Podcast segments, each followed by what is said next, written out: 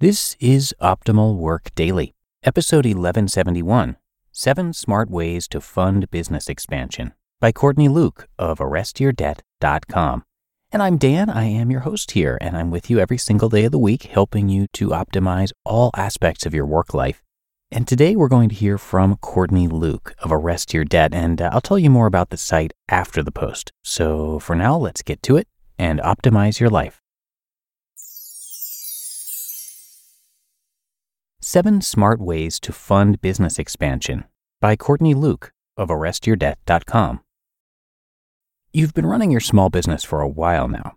You're making a profit and have concluded that it's time to expand to cater to the needs of a more vast client base. You want to widen your scope, add more employees, and make more money. You're now ready for the next stage in your company's growth. The good news is that you've already established a business with reliable revenue streams the bad news is that this expansion will cost money, and lots of it. Other bad news is that you don't have the funds. But worry no more. Before your big dreams get dashed by an empty bank account, you can fund your business growth through these means. 1. Take a business loan. A business loan can be an excellent way to fund your business expansion. Some banks and lenders are willing to take the risk, given your reliable revenue streams as a small business owner. You, however, need to have some things in mind to kickstart applying for short term business loans. Start by ensuring your business plan includes all the information for lenders to understand how the loan will be used and repaid. The more transparent your business plan is, the better your chances of approval. You should also find a lender who understands small businesses like yours. Many financial institutions cater exclusively to large corporations or individuals with high net worth they pay little attention to the needs of small businesses. So ask colleagues for recommendations about where they've gotten their loans if possible. Also, never borrow more than you need because it may put undue stress on you. Finally, always ensure that every dollar spent gets returned before taking another out, no matter how tempting it may seem. 2. An equipment loan can be helpful in large purchases. An equipment loan is a loan for buying business assets such as equipment and machinery for example, you'd need equipment to serve your needs in the new place to expand your business. You can take a loan to cover the cost to save money on this.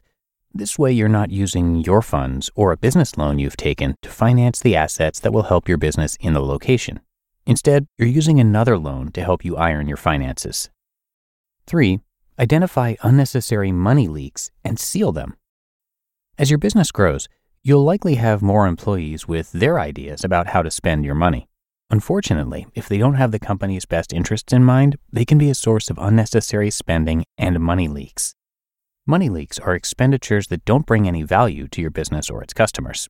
They take away from your profit margins and can be tough to spot unless you've got an eagle eye for detail or have someone who does. The key is ensuring that every dollar spent contributes directly toward growing revenue or reducing costs. When you spot these leaks, seal them off and stay on top of your finances. 4. Consider private equity, although you might give up some control. If you're looking to fund business expansion, consider private equity. This type of investment comes with risks and rewards, but it can be a good option if you want to grow your company without giving up control. In the US, there are two types of private equity venture capital and buyout. Venture capital firms invest in early stage companies with high growth potential. Buyout funds focus on acquiring mature businesses or taking them public. Both options provide investors with upside potential and downside protection from financial risks, like market downturns, and operational risks, like poor management. You can consider either of these choices to fund the expansion if you want to keep your business and see it grow. 5. Renegotiate present monthly expenses to save costs. The next step is to renegotiate your monthly expenses. It can include the rent of your offices, if you're leasing premises, you can negotiate with landlords to reduce the rent in exchange for services contributing to their profit. The same applies if you rent equipment, such as printers and computers. You can also negotiate staff salaries for the time being. While this is a risky move, it's a way to know members who can sacrifice the present for the future when your finances bloom again. In addition to staff salaries, you may need to negotiate other expenses, such as logistics, you can also consider more energy saving methods rather than electricity. For example, you can make do with solar systems or use more energy conserving bulbs in your offices and warehouses. 6. Get previous clients to buy more. You already have a solid customer base. You're keeping them happy and they keep coming back to you. You need more customers to grow, and you can use your present network of customers for this. You can ask your clients to refer your business to their network. They've already researched your business, so they know what they're getting into when they hire your company or recommend it to others. Plus, their opinion carries weight with those looking for similar services or products. Doing this will expand your customer base and fund business expansion over time. And seven, consider partnership with bigger businesses. If you're interested in expanding, this may be the right time to look at partnering with bigger companies. It can benefit both parties as they can share resources and establish mutually beneficial relationships. For example, you could consider selling your products through larger retailers or distributors with more reach than you have. You can also make use of their physical presence in your target location. The first step is finding the right partner for your business expansion needs.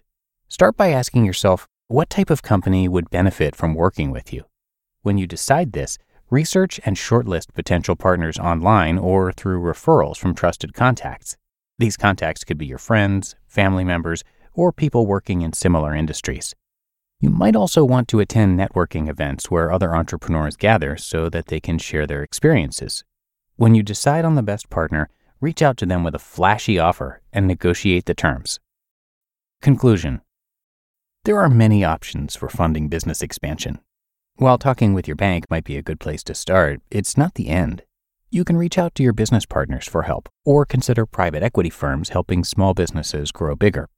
Business expansion is an opportunity to grow and hit new heights, and it doesn't have to be a challenging process.